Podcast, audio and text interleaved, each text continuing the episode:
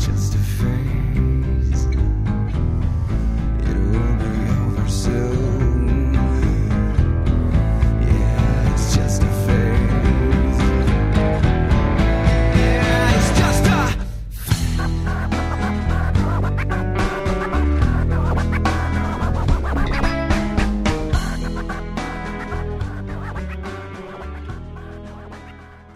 Are with episode 94 of the Geek Wrecked podcast. And I'm joined by Cal Hello. and Harper. Hey, It's just three of us today. Um, and uh, that will work because we are talking about comics. And this week we are looking at the end of DC Comics reboot, relaunch, rejiggering of their entire line that started in 2011, the New 52. It's lasted about four years now, uh, just a little bit short of four years actually, since the official branding, the New 52, will be off of all DC Comics covers come this week when they start their sort of next relaunch, quote unquote divergence or whatever it is.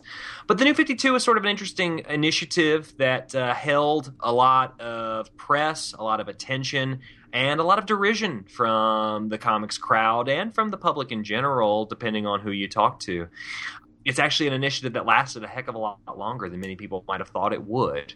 And I think that holds some interest as well. So, what we wanted to do in this segment of the show was talk a little bit about the new 52, sort of give an overall verdict on the whole thing, talk about its successes, maybe the missed opportunities of the overall initiative, and sort of see what we think DC's move towards the future might actually look like and what we hope it might do. We've talked about this a number of times before, so you might hear some regurgitated arguments, particularly from me. But hey, let's put a final stamp on this thing and call it a day. So, New 52, let's let's travel back in the time machine, your TARDIS or your DeLorean, I don't care which you prefer, to September of 2011 or maybe even July of 2011 the new 52 was announced. Where were you in your comics reading at the time, Harper? it's kind of funny. I was almost kind of ideal for the new 52 i think for their their plan um, because i had really just started getting into like picking up singles on a weekly basis that summer um, i'd read lots and lots of trades before that but i had never really done the weekly thing before. Um, and i just started doing it that summer when i heard about it and got very very excited about it actually because i was at a point where i didn't i was only reading a handful of things and i wasn't really sure what to pick up. So it was it was a weird thing and it was you know i was a little unsure about it but mostly i was very excited about having lots of new stuff to try from uh, dc which i was almost only reading dc stuff at that point. So you were, by your own admission, their target audience. either me or somebody with slightly less experience than me i would i guess Okay, got it, got it. And Cal, how about you? I'd been reading comics pretty regularly for six, seven years at that point. I don't know if I was quite the target audience. I mean, I, I hadn't really strayed. The big thing for me was just um, starting the starting the series all from a new number one. I mean, it as silly as the idea seems, you know, I mean, it did make me curious enough to give a lot of the books a chance that, you know, I mean, there was no way I was jumping into, you know, the middle of Geoff Johns Teen Titans run. Like, I was just I didn't care enough. Uh, to go to go with an example, I'm sure that, that they were hopeful for uh, his Green Lantern run, which was, you know, 50, 60 issues in by that point, and then rebooted with a whole new number one. All the other series kind of started there. So I gave some books a shot that I probably wouldn't have otherwise, but otherwise it didn't really have much of an effect on me. And let me ask this: so you, neither of you guys were, based on what I'm hearing, you weren't the type of comic fan that found yourself annoyed at the idea of DC rebooting its continuity, right? not really No, I never really got that. Or I mean, yeah, no. Okay. No, no, no, that's good. I just, I just needed to have a kind of grounding. I, I wasn't either. I was sort of a disaffected comics fan at the time. I mean, obviously, I've read comics since I was very, very little, and DC was my company and still is my company to an extent. Even when I am unhappy with the decisions they make, it's just the thing that it's like, uh, it's like comfort food for me. Superman, Legion of Superheroes, Captain Marvel, Shazam, whatever. I, these are the kind of things that I just grew up with. But around 2010, I think the only DC comics I was reading were Batman Incorporated. I had fallen off of the Geoff Johns Green Lantern run, and I, you know, I was playing around with the Brian Q. Miller Batgirl and the Jeff Lemire Superboy and maybe the Paul Cornell Action Comics, but I never was really collecting them regularly. I was reading them, and then I, you know I was kind of not that into them. But really, Batman Incorporated was my one go-to book. So for me, comics reading was sort of a, a non-entity. And when I was at Comic Con 2011, I had seen all of the promotional material for the tw- for the new 52 you know at the DC giant DC booth at Comic-Con and all the you know the panels with Grant Morrison and Scott Snyder and all these guys about oh we're so excited about the new energy we're going to infuse into DC Comics 2011 that it was hard for me not to get wrapped up in it a little bit and get kind of excited as a longtime DC guy. And I thought well guess I'm going to buy all these books was literally my reaction. I didn't buy them all, by the way, but I certainly was jazzed up enough to go not to my comic shop, strangely enough, but to Barnes and Noble, where I picked up about I don't know over the course of that first month, September 2011, when the first issues dropped. I don't know about 20 of the issues, maybe 25 of the issues. And so that leads me to my next question. When you started buying these books, how many of them did you try out, Cal, if you can remember? I can. I tried out every single one except for one. What was the Um, one you didn't try out? Rob Liefeld's Hawk and Dove. Well done. Well done.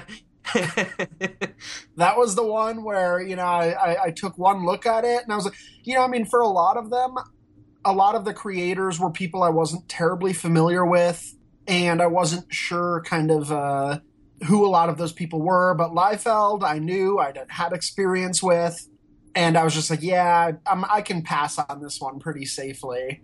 Uh, but yeah, uh, other than that, I tried out every single one. Wow, my gosh. Did, um, okay, so let me follow up on this, Cal. How many of them did you buy issue two of? a pretty i mean uh, not not a huge percentage i mean but uh, more than you'd think it I, I cut a lot of them pretty brutally after the first issue uh, including i'm sorry to say your your beloved legion books um, Oh, sure. which uh, i just found to be complete gibberish Yeah, in I that don't disagree. um, in, in in those first new 52 issues but uh i probably bought the second issue of about 20 of them and then just kept whittling it down from there Gotcha, gotcha. Um, and Harper, how about you? Uh, your first round of New Fifty Two purchases, what were they? Or Well- not? I mean, how many were there? Don't give me all the titles. uh, well, uh, it's just funny. I'm going to literally do you one better, Cal, and say that I bought every single one. I um, I did. Uh, I actually did it through um, DCBS. I had them sent to me those four weeks, so I got all 52 of them. wow. For God for, bless America. For better or for worse, what it, I, I think we know which side of that coin it ended up being on. all right, Harper. I'm I'm I'm afraid to ask. How many of them did you keep Did for I- the next like week, the next month? Oh, how many did I keep picking up? Um, pro- I think less than half, but I kept with way more than I should have. Um, you know, I wasn't I wasn't as experienced with picking up stuff on a weekly basis to not drop things off quicker than I, I do now. I, I was much more willing to give stuff second and third chances. Sure. there was definitely a few books that I read way, way, way, way too long. Um, Demon Knights and uh, Suicide Squad. I know I read for over a year both. It was and, oh, and Stormwatch, and yeah, there were a couple I read for way longer than I should have that were not very good. Demon Knights, Blast from the Past. I haven't thought about Yeah, Demon what the Knights. hell is that? I haven't thought about Demon Knights in probably two years, so that's that's really funny. Yeah, I think I just picked up probably. I mean, I picked about fifty percent of them. I knew I wasn't going to buy a Rob Liefeld comic, and God bless you guys that love Rob Liefeld. I, I get it. He's he's fun and um, uh, he's a cool guy, and there is a, a strain of very cool creators that find him very influential. I am not hating, I promise. Um, but I wasn't interested in that Hawk and Dove book. Uh, I also wasn't interested in, in stuff like Kyle Higgins' Deathstroke, you know, and um, surpri- surprisingly Nathan Edmondson's Grifter. I mean, I just wasn't going to pick those books up at all. But I I I like the more offbeat titles. I was picking up things like I Vampire and uh, Justice League Dark, and I did pick up Demon Knights, I, which I thought was a pretty great book. And then of course the Batman, the action. Uh, you know, I picked up the first issue of George Perez's Superman to my chagrin, um, Wonder Woman, etc. Um, all all your core JL Justice Leaguers, along with a couple of things on the outside, but you know if it was a concept that somewhat intrigued me, I picked it up. If it was a creator I knew wasn't going to work for me, I never got it. So, with that said, we've had four years of this thing under our belt. Uh, we've had a lot of complaining.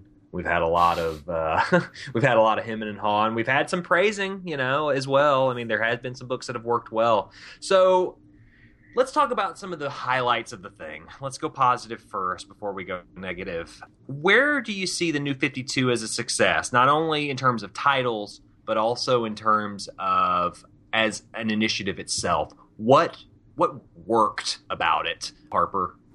Well, I mean, I, th- I think there's probably the same core series that we're probably mostly all going to talk about. I mean, I think the Trinity, the Action Comics, Wonder Woman, and Batman were clearly the the biggest successes. Although there were some other ones too that were a little some surprises. Um, Animal Man and uh, Aquaman being one that I remember standing out at the very beginning too. But I think to me, even if most of it didn't really work out, I think it was a really positive thing to just sort of start fresh where we had all these books where they there were so many books that they had a chance to try out a lot of different things. So I mean we got things like All Star Western and I Vampire and Demon Knights, some things that would have you know you'd almost never see in DC's publication line before. Some of these genre books and things like that. Um, I think they were giving a lot of good ideas and different things a chance, which was really positive. I think primarily the biggest the reason why many of those didn't really take off and didn't last were either because the kinds of creators that were on the books or more than likely the editorial issues that we all know were a big problem with the new 52 in general. Cal, what about your thoughts? Yeah, I mean there were there were a few books that I enjoyed quite a bit. A lot of them were canceled uh, pretty quickly. Like, I was a like which fan- ones? Do you mind if I ask? I was a big fan of I Vampire, which made it way longer than I thought it would. I enjoyed, at least in the beginning, uh, those first few issues, weirdly, of uh, Grifter. Grifter and Voodoo, which were two books that I thought were really cool ideas that just needed a slightly stronger, uh, slightly stronger creative team behind them. Men of War, Demon Knights. You know, I think this is the most Demon Knights discussion that's happened. I mean, I'm, I'm even counting when Demon Knights was coming out. I think we've now said it more than at any point during its release. And uh, Animal Man was probably the biggest, like, immediate, like, holy shit, this is this is what this was made to do for me. But um, there were actually a number of the weirder books that I liked quite a bit, although I was never quite as taken with their big successes. I uh, really disliked Aquaman. I didn't like the Green Lantern stuff. Snyder's Batman curdled for me quickly, and Wonder Woman. I mean, even Wonder Woman, which I mostly enjoyed, I thought was a fun book, but a really shitty Wonder Woman book. so I hear you. Yeah, I mean, I, I mean that's it's an argument that I, I can't argue against. I mean, if especially when it comes to Wonder Woman, when people have like a very specific thought about you know the mis- the Mascaria, the Mascaria, whatever. Fuck, fuck, I can't pronounce it. Paradise um, Island. About the Amazons, you know, and it becomes very different. You know, it's it's hard to reconcile the two, particularly when Greek myth is involved, etc. I get it. Yeah, for me, successes. Look, I the only new 52 title that I think I saw all the way through to the end that that lasted from the beginning was Snyder's Batman, and I got to say that was like a roller coaster ride of am I going to keep this fucking book or am I not? Every every other month I was like I think I'm going to drop it. Oh, but the art's so pretty. Oh, you know, and I, back and forth. It was like I was like I was having like a bad relationship with a girlfriend or something, and I was like talking to my friends, like, should I should should I get should I get rid of it? What do you think? Is it is it worth it? And on the whole, probably it's not, um, especially now considering where the book's going. But like actual successes, books that I think knocked it out of the park through their entire runs, whether they were canceled or not. I think Frankenstein: Agent of Shade was one of those books. I loved that book to pieces when Jeff Lemire was on it, and slightly less so when Matt Kindt was on it. But it still was a book that worked a lot for me. Uh, and I especially love those J.G. Jones covers. I thought it was a great idea, a great concept. And, you know, Frank's character, it's he's like the one, he's like the most Jack Kirby character that Jack Kirby never created, you know? And in Jeff Lemire's hands, he definitely felt that way. And it was a nice continuation of like the Seven Soldiers Frankenstein. I liked Wonder Woman still, even just for Cliff Chiang's design sense. I liked the look of J.H. Williams' Batwoman Yeah. and Francis Manapul's Flash. I didn't necessarily love reading them all the time, but I sure liked looking at them. And for me, sometimes there's value in just aesthetic pleasures, I guess, depending on your your your thoughts on how much art can imbue writing. I think Batwoman was clearly a better book than Flash, of course, and Batwoman was probably one of the better books of the New 52 overall. But hey, there's something to be said for pretty pretty pictures. And I think the other big success for me was Dial H, which came in the second wave of the New 52. So technically, you know, it kind of counts for this discussion, I think. I think that that was one of the more inventive titles, especially in its first like eight or nine issues before the New 52, like, you know, started to, ta- started to take it over a little bit in its back half. I thought that was a really cool book and the kind of book that I wish DC had imbued more into its New 52 line. This idea that we can tell any story we want and we don't have to be tethered to continuity and these old characters and Donna Troy and Wally West and all this stuff. We can we can literally create new characters if we want to. I liked it. I also just liked the art. I thought uh, Mateus Santolouco was doing cool stuff there. It also was canceled, so that uh, sadly that was all she wrote for that kind of stuff. And then Justice League Dark had Mikel Janín art too, and that was always fun. So yeah, a lot of successes, at least on my end of things, things that I at least found endearing, whether they you know lasted to the end or not. So failures, missed opportunities of the New Fifty Two. I guess it's hard to not have this discussion without uh, bringing up the old E word, right, Cal? I've I've argued repeatedly that if the '90s was were the artists' age of comics and the uh, 2000s were the writers' age, where you know Grant Morrison, Bri- or Brian Michael Bendis, uh, all these writers with really distinctive voices found a lot of mainstream success, turning these giant books into. Uh, I mean, it was almost it was almost auteur like. You know, I mean, you could tell Brian Michael Bendis's Avengers, whether you liked it or not, you could tell it immediately and that's not super common for a lot of those mainstream books. The 2010s, especially the New 52, felt like it was trying to be the editorial age where everything had to be editorial, fiat, and it was it got ugly. It got ugly. It got ugly fast and hard. And I think that, in conjunction with the um, lackluster creative teams that they had pulled for a lot of these books, is what ultimately doomed the new 52 which was a good idea. There were some successes. You know i mean we've all named a number of books from this that we're really fond of but overall i mean there's just so much failure Yeah, yeah, there, there, there was. I mean, and, uh, and Harper, I mean, I'll let you follow up on that uh, if you want. Yeah, I mean, I, I I I wholeheartedly agree. I mean, it's not to say that editorial interference was not a problem before. I mean, we know about lots of creators, you know, Mark Waid maybe being the the prime example here that left DC because of issues just like that, you know, not that long before. But here it just seemed this whole kind of idea of the house style being w- probably the biggest problem that all these books not only had to share the same universe which is not necessarily a problem but obviously it can cause some creative issues but for them all to primarily have the same kind of art style and the same almost the same storytelling style um, for most of the lesser books um, you know they let these superstars snyder and morrison and, and everybody do their thing but for the most part they all the books were you know it's hard to tell them apart sometimes. Um, and, and you know obviously that's a thing above the creators. Although having creators that primarily came out of the '90s, outside of their handful of coups where they've got some really interesting people, it's mostly it's a lot of Dan Jurgens. It's a lot of uh, you know guys like that that you know not particularly connected to the, uh, the current readers, maybe, or maybe maybe too much. The current readers are a little too old for that. Uh, maybe that's part of the problem. But yeah, I mean, uh, the publishers' interference in general just seemed to be one of the biggest issues. These I, we started knowing more about them, and these public fights with creators kind of stole the spotlight from what could have been some interesting books, maybe.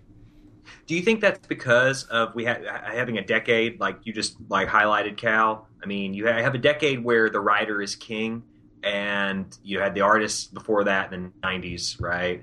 I I mean, is it because of expectation? I mean, if if a company lays down a heavier hand on creators, is it because the creators expect to have that freer hand that they had, you know, just a few years before? Is that probably what what what set all of this uh, strife in place?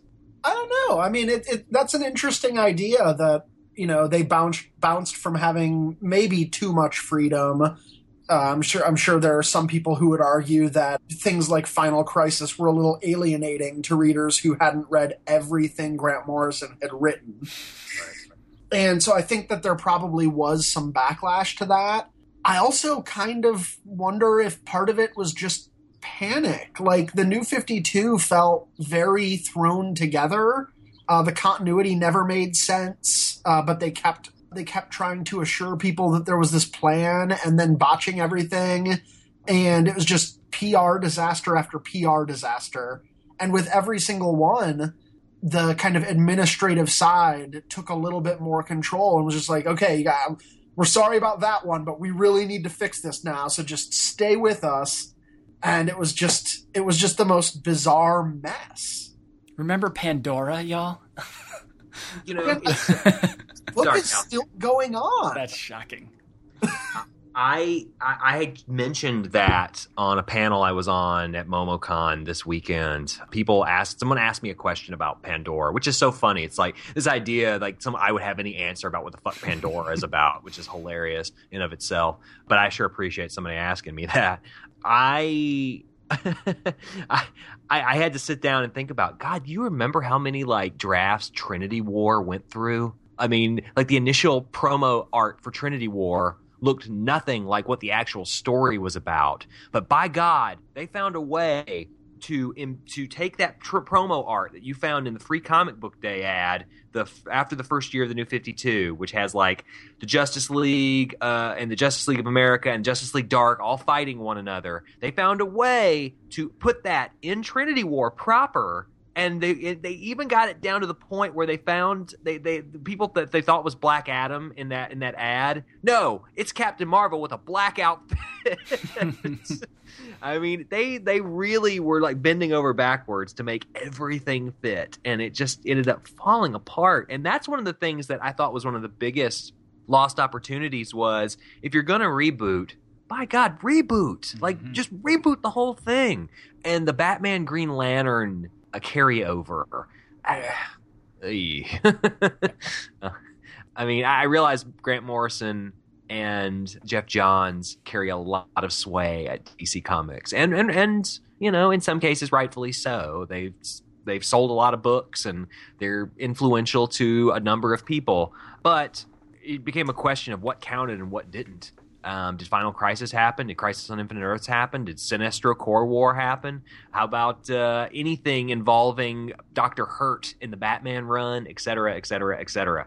It just became a confusing mess, like you said, Cal. And that was probably, I think I spent a year trying to figure out like what the Batman continuity even was. Like how many Robin Robins were there? There were like five in five years. It seemed like. Yeah, and and the whole I me- you remember uh, Superman showing up in Swamp Thing number one and talking about when he died. it's like what? Yeah, and they wrote- they figured they had to figure out a way to write that into continuity too. Um, I think what was it? There was a Grant Morrison story called "The Second Death of Superman," and it was like, when the hell did the first one happen? And so, it, The first one happened like six months after he started being a suit. I guess I Yeah, I forget who was. Uh, someone once said that the problem with the problem with continuity is that it makes your best writers play by the rules your worst writers set, and that's just the story of the New Fifty Two to me. It's pretty good. It's a pretty good uh, motto. I don't know who, who who you can credit for that one, but I like it a lot. Is there is there an argument to be made though? And I've seen you know folks like Heidi MacDonald and a few others talk about how it sort of helped revitalize the industry a little bit. And I guess you know some of the numbers don't lie here. Um, when the New Fifty Two launched in 2011 it was of course a massive success that first month and it was pretty successful throughout the course of 2012 i don't know when sales started to really fall off for a number of titles. For example i mean batman remains the number one selling superhero book on average. And weirdly before the new 52 before scott snyder and greg capullo it was sort of intermittently successful under the grant morrison run. And before that uh, you know rucka and brubaker and you know Judd Winick, and you know, did really the only time that it was a, a really successful book was like the Jeph Loeb Jim Lee Hush story. Hmm. So that was a major success point for them. But there were a number of books that sold very well in the first year, and it let DC sort of take over the market share for a year, which is something that almost never happens. Uh, Marvel sort of carried the market share since 1962 or whatever for quite quite some time, and there will be you know spurts like in the 80s and in the late 90s during Marvel's bankruptcy phase when DC found its way back on top again. But generally speaking, most people sort of gravitate towards Marvel. But 2012, people were on top of DC. I wonder, can it make? Can you make an argument? That the new 52 might have brought new readers into the industry that eventually turned over to Marvel or Image or somewhere else. I think that the New 52 was a financial success. It was interesting in that I think they quickly realized that there was a huge difference between, say, their 10 top selling books and their 42 uh, least selling books. But their 10 top selling books sold so well. And I don't know if they brought new readers in.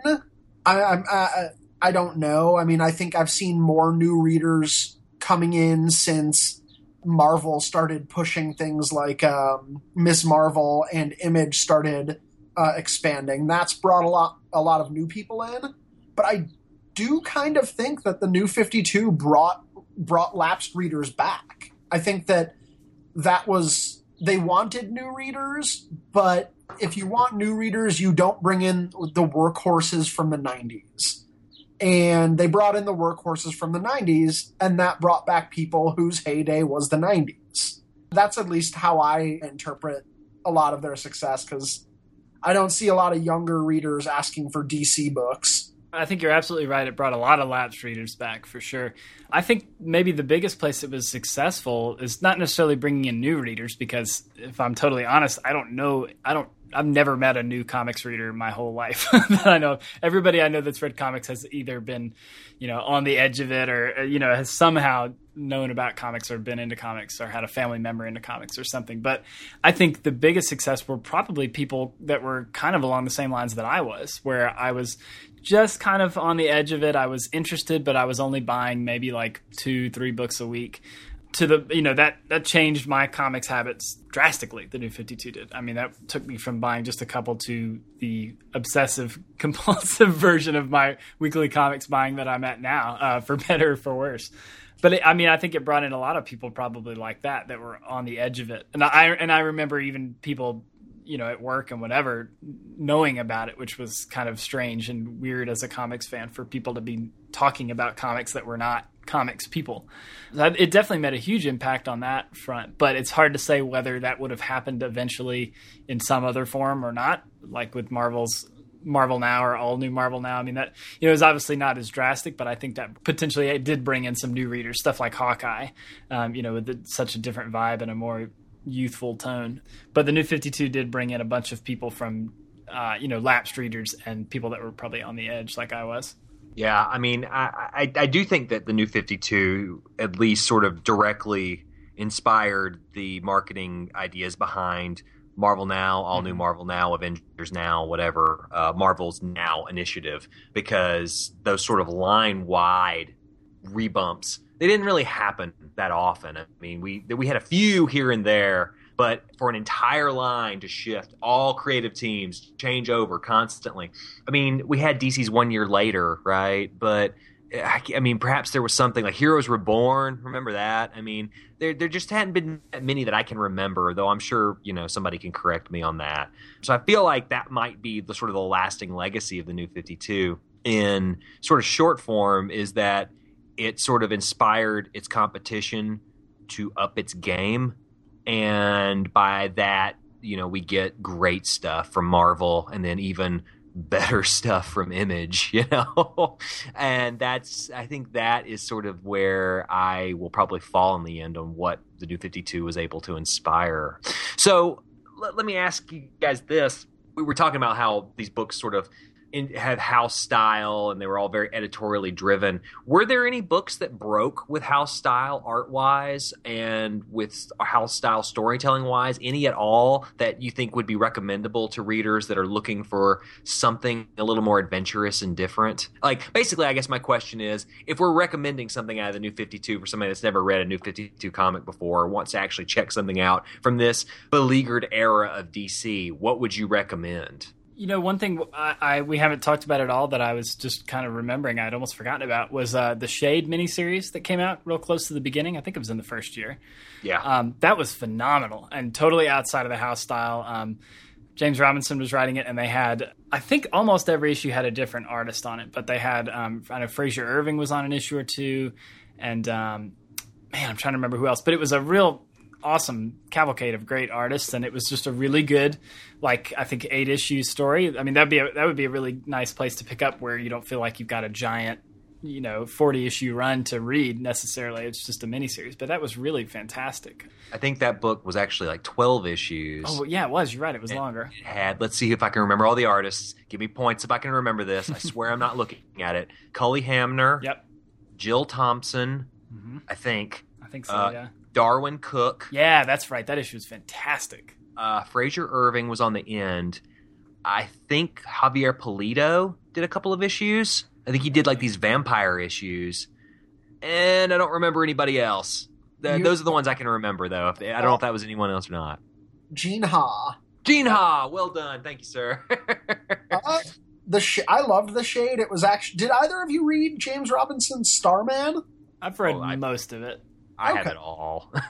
yeah, no, I mean, it, it, yeah. If you if you read the shade off of that recommendation and you like it, go back and read James Robinson's Starman. DC reprinted it, and it's phenomenal. It's one of the the best comics of the '90s. easily, easily. It's probably. I might make the argument that it's the only good comic James Robinson's ever made, but uh, you know, uh, uh, I don't want to start that argument. you know, pretty. It's pretty tremendous. Any others that we might recommend though, if we were compiling a reading list uh, at all? If you're starting from if you're if you're going for just the core New Fifty Two books, I Vampire. I Vampire was uh, drastically different in tone, drastically different in the kind of story it was telling from the New 52. And uh, it introduced me to Andrea Sorrentino, who is just a uh, phenomenal, just immensely talented artist. He is very good at this kind of gritty, or not gritty, but um, kind of dark gothic horror horror style storytelling and he knocked that out of the park. My other recommendation comes from the very, very tail end of the new 52. It started five months ago, I think. Uh, so it was one of the last, I guess, last big changeovers they made. But um, Genevieve Valentine and Gary Brown finally figured out Catwoman after a whole lot of shitty Catwoman. that, Uh, that's her. That's Catwoman as a mob boss, right? Yes, yes. And uh, Gary Brown does a very good um, crime comic style. Uh, he's um, great at giving the giving the city a uh, strong feel that like a strong feel as a city like it, it has a very coherent feeling in a way that very few of dc's or i mean dc's fictional cities or marvel's real cities never feel like real places to me but gary brown makes that crime story feel like a very very uh, gotham story in a way that surprised me. I think if I were to recommend a book that would probably have the most like wide-ranging appeal, I think I would probably go with Frankenstein, only because it's basically DC Comics' version of Hellboy, um, down to even having like an underwater like assistant, kind of like a female version of Abe Sapien, you know. and I, I, you know, it's it's a book that if you're willing to, uh, if you're willing to get past like somewhat scratchy art. I think it, it's a book that a lot of people could find really enjoyable, especially you know if you follow it through to the end. Um, I also would, of course, recommend just for aesthetic pleasures, uh, J.H. Williams' Batwoman, because I think a lot of that book kind of pulls together. You just have to understand it will not have a satisfying ending because he never got to write the ending. He left the book before that happened. Somebody else wrote an ending to it. it was hideous. It was, it was. hideous ending. But um, I tell you, that first arc and that team up arc with Wonder Woman that J.H. Williams pencils himself, Oh God, beautiful, gorgeous. beautiful comics. It's the kind of comics I wish I wish DC was putting out more regularly. And from the back end of the New Fifty Two, I would really recommend uh, Tom King and Tim Seeley's Grayson. Uh, which I think is just delightful. Uh, basically, the idea is Dick Grayson, for stupid reasons uh, that I can't define, has something to do with Forever Evil and something idiotic that Geoff Johns wrote, uh, has his uh, secret identity as Nightwing compromised, and Batman instructs that he becomes a, a secret agent and uh, infiltrates Spiral, uh, a agency that shows up in the Batman Incorporated run. This is a book that is basically James Bond in the DC universe. And it is so good and so much fun. And it has the first really good usage of Midnighter that uh, DC has attempted since the Wildstorm era. So I would definitely recommend that, along with some of its beautiful art by Mikel Janín, who might be my favorite house style penciler over at DC. So I have one final question related to the new 52, and that is related to the end of it. With this upcoming June relaunch entitled Divergence, do you have any hope for the future of DC? And if so, what books might you be looking forward to if you're looking forward to any? it's hard to say whether it's going to come across in practice, but I think the aim of this whole divergence idea is exactly what I was hoping. What I've been, you know, I, what I think everybody's been whining about that they're kind of going moving away from continuity and they're trying, trying kind of to bring in some new and interesting creators, which you know to some degree they have. To some degree, we're still getting you know two Dan Jurgens books coming out this week, for example. But yeah, I mean, there's a few things I'm I'm interested in. Nothing that you know I, I would say I'm super excited about, but I'm interested in, in Midnighter coming out this week. I'm interested in. I'll, I'll give uh, Batmite a chance just because I like that character so much. You know, I think there's some interesting ideas. By far, probably the biggest thing I'm looking forward to would be um, Gene Luen Yang's Superman, um, just because he's a such a phenomenal creator who I've I, I kind of can't imagine what his take on Superman's going to be, which makes it actually really exciting. So. there's for me there's actually a number of them that i'm interested in trying of the, of the new books i know they're they've got a, a black canary book coming out soon that looks entertaining written by brendan fletcher and illustrated by annie wu i believe Yep. David Walker is doing Cyborg. Uh, David Walker, uh, Cyborg is a character that I think the new 52 just gave ugly redesign after ugly redesign to. And I think he's getting another ugly redesign for this book. But David Walker did a really, really excellent uh, Shaft book at Dynamite. And I'm really interested to see what he does with Cyborg. Mystic U was one that I was baffled that they were publishing, but I'm curious about. Uh, Midnighter, Prez, like there are th- these are weird, interesting, like high concept books in a way that a lot of the new 52 stuff was much more, much safer, much more male focused. I think DC has learned a lot from what Marvel is doing right now. and is kind of trying to emulate that. So it'll be interesting to see how it works, but there are a number of books that I'm going to check out, and that has not been the case for DC for some time.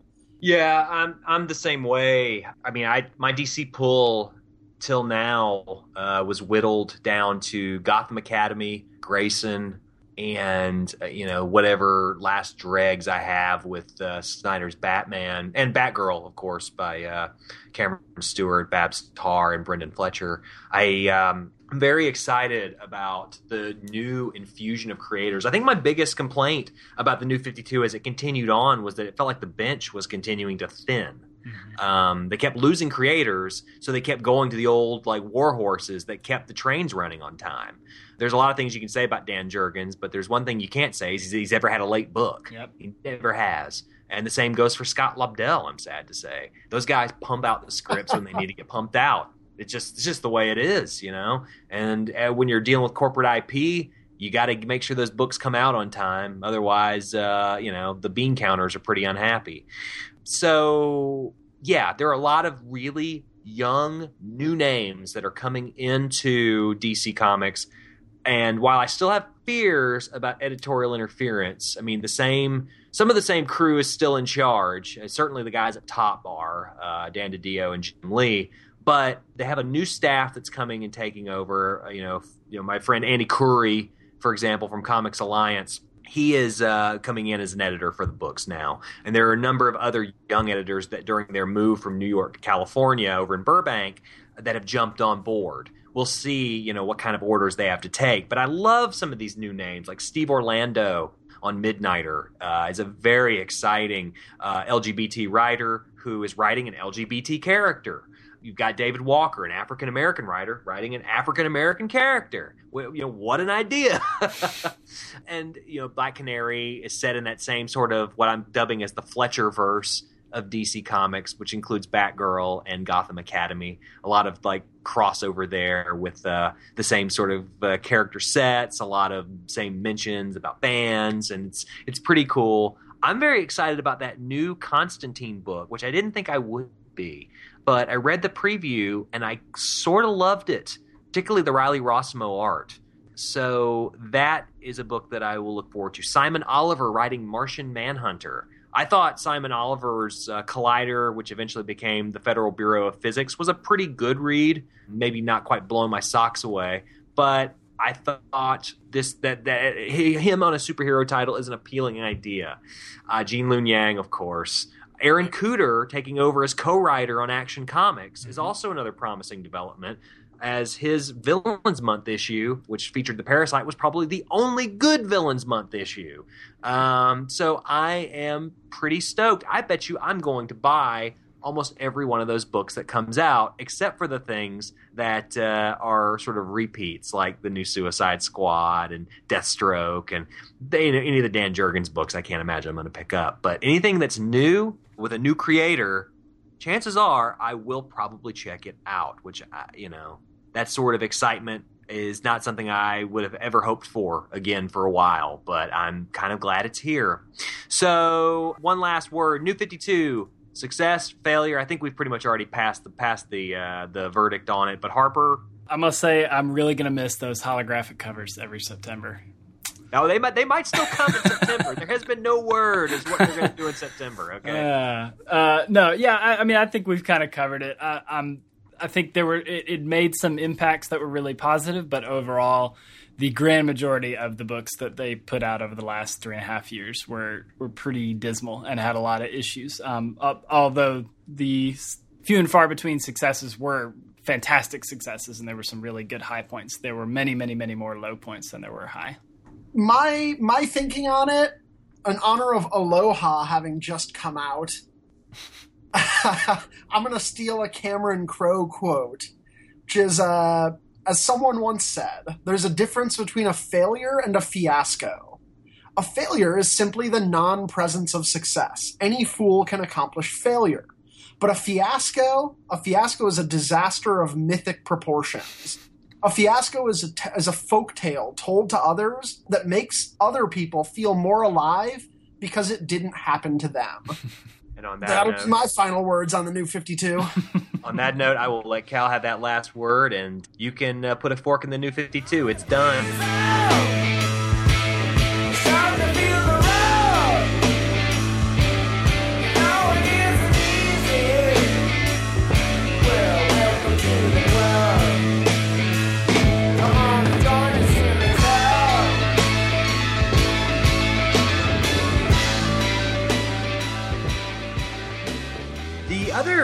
Topic I wanted to touch on, and we don't have to spend a ton of time on it, only because there's so many so many categories and so much uh, material that we've probably not read. To be frank with you, is uh, the 2015 Eisner Award nominations. The Eisners are basically the Oscars of comics.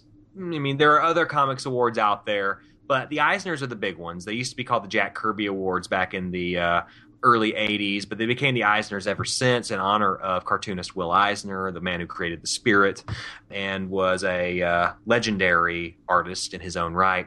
The Eisners are awarded every year at San Diego Comic Con, uh, usually the second day of the convention during the evening time, and it's a big event that the public can attend so long as you, of course, have a, a damn badge to go to Comic Con. So, the Eisner Awards, they the nominations were announced about a month ago. Yeah, a month, month and a half ago. And it was it took over Twitter for about a day, as anything could related to comics.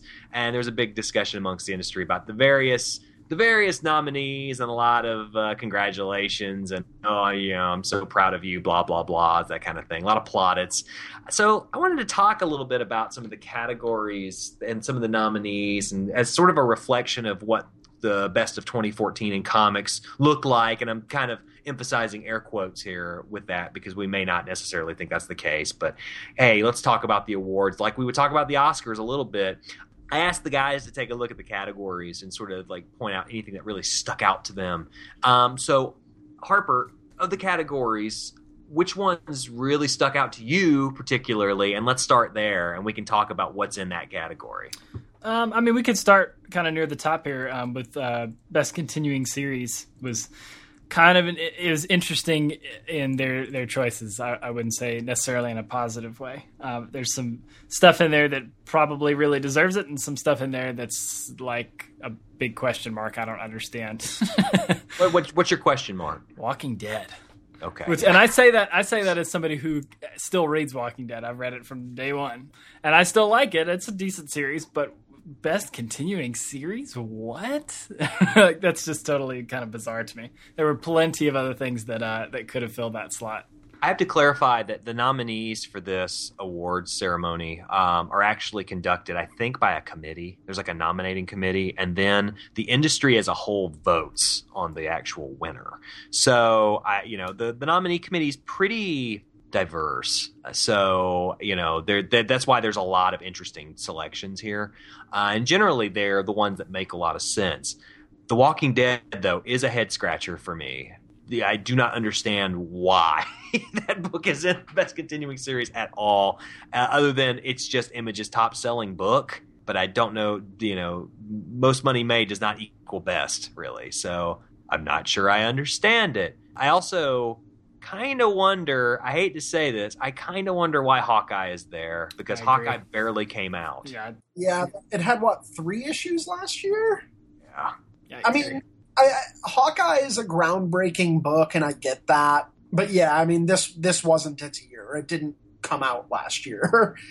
Uh, the Walking Dead, I think, is just. I mean, it's it's the indie success story to end all indie success stories. I mean, at least for uh, it's uh, to me, it feels like throwing you know throwing Return of the King Best Picture. You know, I mean, it's it's the odds-on popular favorite. Everyone knows about it. Everyone's familiar with it, and it's the only book on that list that has even. Oh, I guess Hawkeye. At least people would know from the Avengers movies, but other than that, no one outside of this is a this is a pick that brings people in and gets them interested. Is would be my theory. Yeah, I mean, but the thing is, I, there's there's no way it's going to win. Um, I mean, the other nominees in this category include Astro City, you know, Kurt Busiek's long-running superhero fable, Bandette, which is Paul Tobin and Colleen Coover's uh, book for Monkey Brain, the digital first book, and then Saga. the two-time winner, by the way, in this category, they are the reigning champs currently by Brian K. Vaughan and Fiona Staples, and then Southern Bastards by Jason Aaron and Jason Latour. I mean, my question is, frankly, can anything unseat Saga, or are we looking at the first time, three-time winner since Sandman? That's I don't know. I mean, uh, I'd say it, it's probably the the uh, the pick. I mean, if I was betting, that's definitely what I would bet on. I mean, it's a book that continues to be.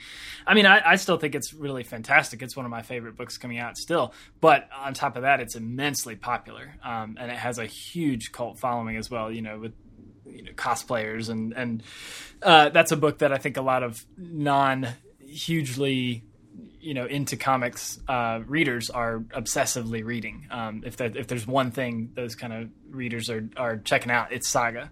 I mean, I think it's probably got the best chance of winning, but I would love to see Southern Bastards take it. I mean, that's such a it's such a different book, and it's not it's. I mean, n- none of these outside of Hawkeye really are superhero books. Well, I, I guess Astro City as well, but um, you know, to see something that's so I don't know grounded in in a you know southern culture just something so different that would be really interesting. I think it's a great book. Yeah i mean saga i think is the odds on favorite to win. There's nothing on there that has that kind of broad broad kind of popular and critical appeal. A, lot of people like the walking dead but i don't think critics are typically among them and i don't think other creators are typically among them either. Uh, southern bastards feels too new uh, Hawkeye barely came out. Astro City and Bandette are. I'm baffled that I, I, mean, don't get me wrong, I love both books, but I'm baffled that they're on there. They're so under the radar in a lot of ways. So yeah, I mean, as much as I I, I would love to see some, I would love to see Bandette win or Astro City or Southern Bastards, but Saga feels like Saga feels like it's taken home the trophy again. Yeah. So, Cal, um, was there another category that stuck out to you as something that uh, is worth paying attention to? The best new series category is pretty killer this year. You've got The Fade Out, Ed Brubaker and Sean Phillips' uh, ode to classic Hollywood and crime. Lumberjanes, uh, Boom's huge, uh, surprising success uh, from uh, Noelle Stevenson, uh, Grace Ellis, Shannon Watters, and uh, Brooke Allen. Ms. Marvel, which I mean, again, that one is a a big success even outside of comics culture. Rocket Raccoon, which is there for some reason, and. Uh, the Wicked and the Divine, which was uh, just optioned for a TV series. Kieron Gillen and Jamie McKelvie's Gods as Pop Stars book. And this is a series, I mean, three of those, three of those five have a lot more popular recognition, I think, than a lot of the continuing series. They have a lot more attention being paid to them. I mean, these are hot books in a way that the continuing series just don't seem to be right now. Yeah, I'd agree with that. I mean, looking at looking at that lineup, for me, obviously the best, not the best, but, but the overall favorite of this category is probably Miss Marvel, um, just because of its its wide ranging reach. I mean, at some point in New York City, people were painting Kamala Khan, the central character of Miss Marvel, the title character, on the side of walls to uh, you know to, to sort of promote uh, racial tolerance for uh, you know people of the Muslim faith, and I think I think that really speaks volumes to how much Miss Marvel has like penetrated uh, not just comic book culture but pop culture in general. Um, it's a character that a lot of people want to see in live action. They want to see in animation. They want to see more of Kamala. And I think if I had to bet, I would probably say Miss Marvel would probably take that trophy. Though I am a big fan of the Wicked and the Divine, so um, I would not cry at night if it won the award.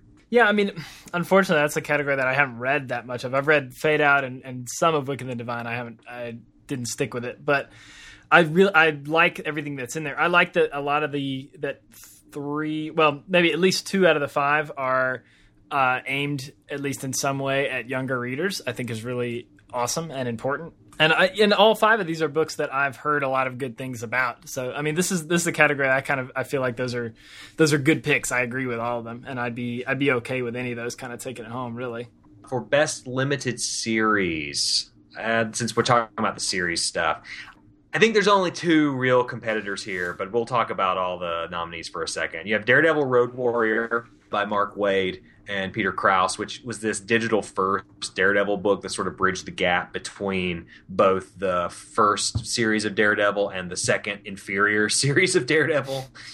You have Little Nemo Return to Slumberland, which you know I, I I don't know. It's IDW's Little Nemo book. I feel like they put one out every every five fucking years. The Multiversity by Grant Morrison, which we've talked about and filleted endlessly. Um, the Private Eye by Brian K. Vaughan and Marcos Martin, which I know Mr. Harris is a big fan of, and The Sandman Overture by Neil Gaiman and J.H. Williams III, which is a book that never comes out. Speaking of books that don't come out, but did come out this past week and continues to be one of the most beautiful books on the stands. Uh, I don't know, man. I mean, I feel like this best limited series and best single issue is probably where Grant Morrison is going to get his due. Uh, for the multiversity, it was just such a critical smash generally when you accept, except for the Jim Lee issue, that it seems hard to imagine that there's anybody else that's going to get that award. But I don't know. I mean, could Brian K. Vaughan sort of continue to run roughshod over things? Maybe. I think Morrison is the odds-on favorite for limited series. If if Sandman Overture came out ever, I would say that would win. I mean, Sandman is the comic in for for a lot of people. It's the big one. It's it's the big literary popular. On. I mean, it helped launch Vertigo. It, it's so prestigious, but it there's just not enough of it. I think Multiversity. I mean, I, I think Saga is going to take continuing series, and they're going to want to diversify a little bit outside of that. So yeah, I, I say Multiversity. Multiversity takes that one too. Yeah.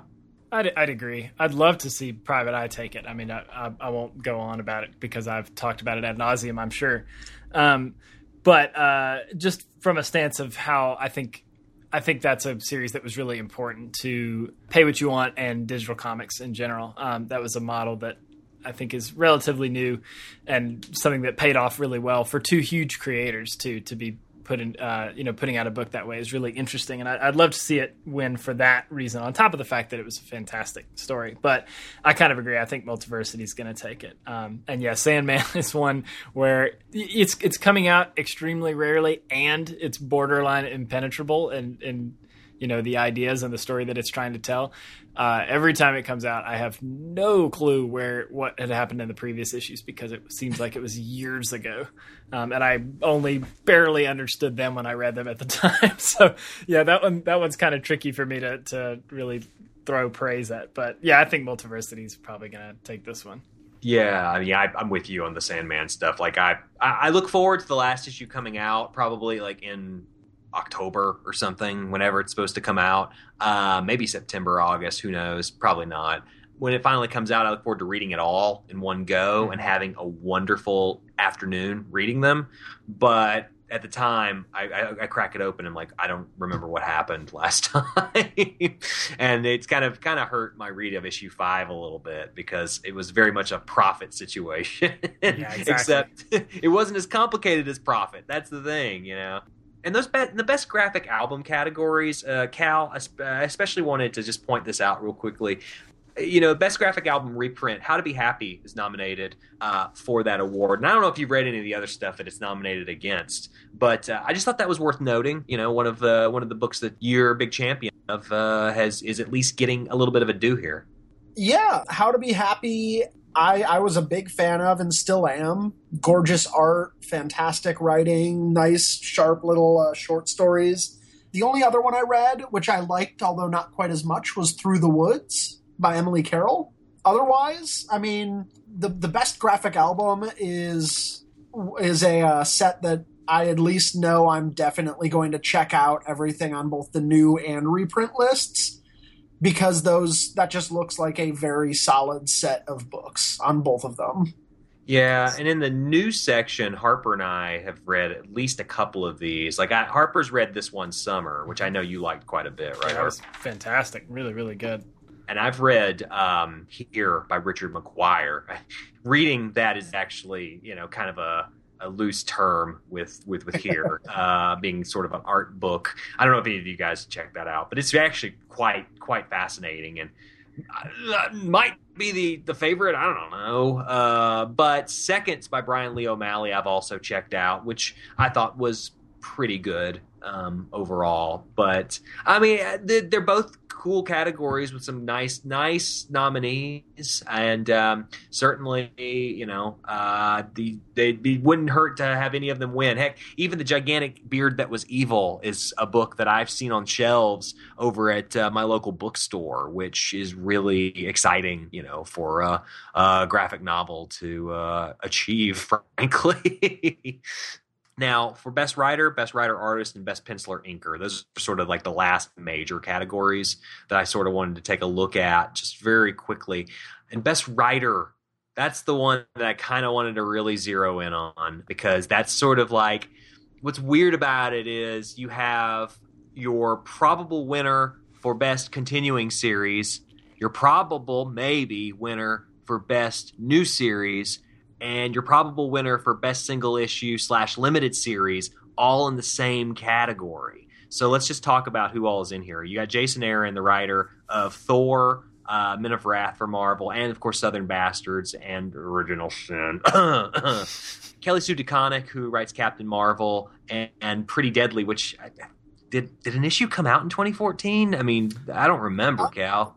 The last half of the series came out in 2014. Okay, Oh, I was gonna. It, it was it was like a November to March uh, series. Uh, I was surprised they didn't put a Bitch Planet on the list. Is that just too new to be included, or That was another um, November to March series, which Okay. means that only an issue or two would have come out by uh, 2000, the end of 2014. yeah? Because that's seen a lot of kind of cult success too, the same way Captain Marvel did. I, I feel like, anyways. and uh, Grant Morrison for the Multiversity and Annihilator, which is uh, a book we don't talk about much, but is actually uh, a pretty pretty great book overall, and I hope it gets finished soon. Brian K. Vaughan for Saga and Private Eye, G. Willow Wilson for Miss Marvel, and Gene Luen Yang, uh, who we just talked about in our first segment for The Shadow Hero. And for his Avatar: The Last Airbender tie-in books, which I kind of think is not really why they got he got nominated. much as I love Gene, I think the Shadow Hero is like the the main focal point here. So, ooh, okay. So you know, best new series is really tight. I think best writer might be even tighter. Yeah, I have no idea where that one's going. I mean, I think I don't think Gene Luen Yang or Kelly Sue DeConnick. I mean, as much as I love DeConnick or Jason Aaron, I don't think they're seriously in the running on that one. I think it's Morrison, Vaughan, and Wilson, and I I don't know. They're it's almost three different eras of comics that are fighting there in a weird way. Yeah, you're right. It's it's kind. It's a really interesting lineup. I mean, these are all five writers that I really like, uh, which makes it tough. I don't. I wouldn't necessarily. I, I, as much as I hate it, I don't think. I don't think Gene probably is truly in the running. Although I, I loved the Shadow Hero, but um, I wouldn't necessarily count out Jason Aaron or Kelly Sue DeConnick either. I mean, those. I feel like Thor and Southern Bastards for Jason Aaron and Captain Marvel, just both, all, all of those books have such a huge following. At least it seems like it. I mean, everybody I know is reading most of those books, but the same goes for every, everybody on this list. so you know, it's a that's a really tough one. Yeah, yeah. I, I mean, I would think Kelly Sue's probably out of the running, um, along with Gene Luen Yang. I mean, I, and, and the reason I, I say that is because I'm kind of pulling the Oscar. Um, I'm, I'm kind of pulling like like the Oscar line of thinking. Like, if they're nominated and will probably win this award, chances are they're a better favorite for this award, mm-hmm. right? It's like precursors to the other big award. J- if Jason Aaron pulls off surprise best continuing series win, then all bets are off, right? I mean, all of a sudden Brian K. Vaughan is no longer the favorite for best writer, and chances are it's Jason Aaron because it's all the same voters. It's not like it's a you know, it's not like people are voting based on guilds here. you don't have the writers voting for writers and the artists voting for artists. So I I think Kelly Sue's out. I think Gene's out, and and chances are Jason Aaron is probably out. And I I, I don't know. Like Cal, I have no idea who to pick between those three. Um, between Morrison's long-standing influential career, which includes influencing guys like Jason Aaron, Brian K. Vaughan's you know big populist appeal, and G. Willow Wilson's cultural impact. Ugh. You know that's that's this is a tighter best rider race than I've seen in a long, long time. And I've paid attention to the Eisners for quite some time, even when they weren't something to be necessarily so proud of. So, whew, I, I don't know. I don't know. I'm I'm rooting probably for Morrison because I'm a fanboy, but I mean any other win would make sense to me between those three, frankly, or Jason Aaron if he squeaks it out, I guess. Oh, I, am sorry, Gene. I wish you'd win. I really do. Hey, you know he'll probably get an award for the Shadow Hero, though. I believe it's nominated for uh, maybe a teen work or something like that. Yeah, I think it was. Um, Yeah. Best publication for teens. There you go. So technically, he's in for something else as well, which is kind of kind of exciting. But he's fighting against Lumberjanes there, and Lumberjanes is a pretty big. I mean, just got the movie adaptation deal. Like, Lumberjanes is is coming up big. Ah, fuck. All right, never mind. Sorry, Gene. I, you know, I, I don't know, man. This is this is tough. It's like uh, it's like when uh, poor old Vivek Tiwary was fighting up against Congressman John Lewis and Ed Piskor for uh, best uh, best historical uh, graphic album, which I think Ed Piskor will probably finally win this year, maybe. And then, uh, you know, I don't have much to say about best writer artist. I don't know if you guys do. I'll, I'll, I'll second your thing earlier. Every, I mean, if if you read here, it's. It, it, I mean, you you need to be comfortable reading a, uh fairly complex graphic story. It's it's not a narrative story really, uh, so much as it is playing with kind of the format. But if you if if that's your thing, here is here is the one to read. Very good. I haven't read any any of these. I'm familiar with most of those guys, but I haven't read any of the stuff that came out last year. You know, you can't ever go wrong with Sergio, man. Um, uh, Groo versus Conan is a pretty enjoyable little book. I picked it up recently, uh, just as I was inspired to do so by reading some stuff. But you know, he's always great. Charles Burns, you know, Black Hole's a wonderful book, and Sugar Skull. I haven't read it yet, but I'm sure it's equally as as eh, you know as thought provoking as Black Hole was, or somewhat close. But uh, here's got all the all the buzz. Though Raina Tel- Telgemeier is really coming up, and it's possible we could see a surprise win there. But I think the best money is on Richard McGuire um, for best pencil or inker. Which is probably the last major category that uh, we can all kind of easily cover. Uh, you know, this is another tight one. Just like Best Rider, I think this is where uh, it's going to be. Gonna, there's going to be some tough choices made. Adrian Alphona for Miss Marvel, Mike Allred for Silver Surfer and the Madman 3D special, Frank Quitely for Pax Americana issue The Multiversity, Francois Schuiten, who I'm not familiar with, unfortunately, for The Leaning Girl, Fiona Staples on Saga, and Babs, Babs Tarr on Batgirl. Interestingly, Fiona Staples did not win for Best Penciler Inker last year. She won for Best Painter Multimedia Artist. Um, and I'm not sure why that was, uh, but they moved her over to Best Penciler Inker this year, uh, which seems like a more fitting category anyway. Um, but I don't know if I'd want to be in that argument about who's better between her and Quitely and Allred. Yeah, and can we take a second to marvel here at the fact that Frank Quitely is nominated for literally a single issue of a comic book? like that's, I mean, and and it is, I mean, Pax Americana's got, I mean, essentially in one way or another has been nominated what three times, maybe four across these. Yeah. Um, yeah, and I mean, uh, we all obviously were kind of over the moon about it for the most part. Um, so, but I just think that's that's pretty incredible uh, for the guy to have. I think between that and and the handful of issues of uh, Jupiter's Legacy that came out this year, he's put out what maybe three issues this in 2014, four maybe.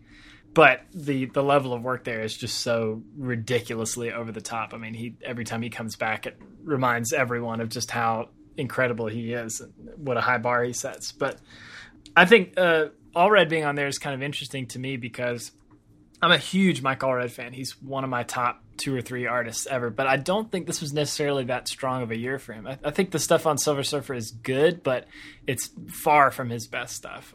But I, I think it's really interesting that the 3D special is nominated in a couple spots um, because that actually ended up being really phenomenal. It's by far and away the best 3D I've ever seen in a comic book, which is a pretty narrow list, uh, granted, but it was really interesting. And it actually, the way it was put together was really perfect for that kind of uh, unusual uh, uh, format. So, I mean, that I think is interesting and, and maybe worth uh, worth putting him on the list. Whose corner are you in, Cal? Uh, I think Fiona Staples is probably the safest bet, although Quitely being nominated for a single issue lends a lot of credence that that is a just a, it, that that issue's big. That's an influential issue. I mean, I enjoyed for a best single issue. I enjoyed Astro City number sixteen, but Pax Americana is gonna win that. And yeah, I don't know. I Quitely just yeah, that just feels big being nominated for a single issue. Um, weirdly, I think that this year is going to come down a lot to um, the changing demographics in kind of who, the voters. I mean, if you start seeing wins from like uh, G. Willow Wilson, Kelly Sue DeConnick, uh, Lumberjanes, Ms. Marvel, if those are the books that start winning, I could even see Babs Tarr winning um because she just speaks to such a different audience than everyone else on that list so yeah i mean uh it'll be interesting to see if they buckle down and you know the traditional voting block wins or if you start seeing upsets from people like Raina Telgemeier, G. Willow Wilson, Kelly Sue DeConnick, uh, Babs Tarr, Adrian Alphona. I just want to point out that Jupiter's Legacy is not even listed next to Frank Quitely's name. I know. Isn't that kind of funny? I mean, I thought they just listed everything you did in the year. Apparently not. so I guess you know uh, when it comes to using Frank Quitely, maybe having people stand around and talk is not the best usage of the guy, and maybe the Eisner voters understood that as well. Well, do you guys have any other last thoughts about the Eisners? Anything we missed? Anything that you want to point out that's worth pointing out before we uh, call this one a day? I would say uh, just as, as one of the category, not not to discuss or anything, but I, if you look at the uh, best cover artist category, th- that's pretty much my top five artists, or you know, in one form or another. It's kind of I, I loved that category. That was a lot of guys I uh, I love, especially. It felt a little verification that I'm I'm on the right path with my uh, weekly articles there sometimes. But um, no, I think to me, kind of the interesting thing about the Eisners is every every year when they come out, I always find myself thinking, "Well, damn, I don't read like any of these books. This kind of sucks." I read, you know, in, in, like the four big categories, I know most of those, but in most of the other categories, it's stuff I've never heard of. But then I, I have to kind of check myself and think, okay, well, that's a good thing. this is that's kind of the opposite of the Oscars, where you know I've heard of every single thing eh, that that's on there, and it's all the same, you know, seven or eight movies in every single category, and that that gets so boring. So I really love that the Eisners really branches out, and and that because of the way they do it, they get some really interesting stuff, and it usually ends up giving me a great list of stuff to add to my Amazon wish list. So, the Eisners are really interesting for that, I think, and it seems like this is another year for that. I think this is probably the most interesting list I've seen in a long time from the Eisners. I mean, even if I don't agree with everything, it's it's interesting. I mean, um, even the uh, Astro City book that was nominated, Wish I May was, I think, nominated because it was an issue that dealt with a transgender character. Wow. There's a lot of um, there's a, and there's a lot of that through this uh, through these nominees. There's a lot of LGBT support.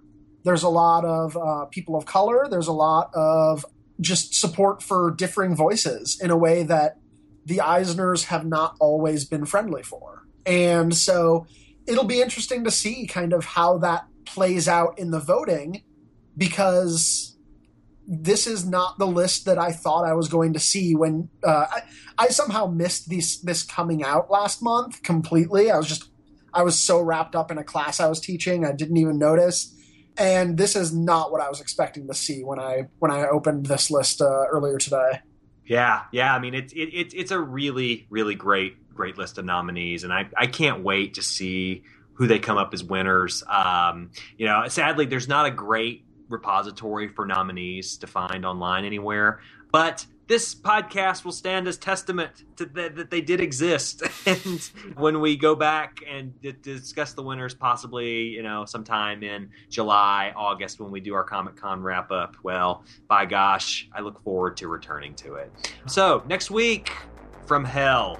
It only took us two months. Yeah, see you there.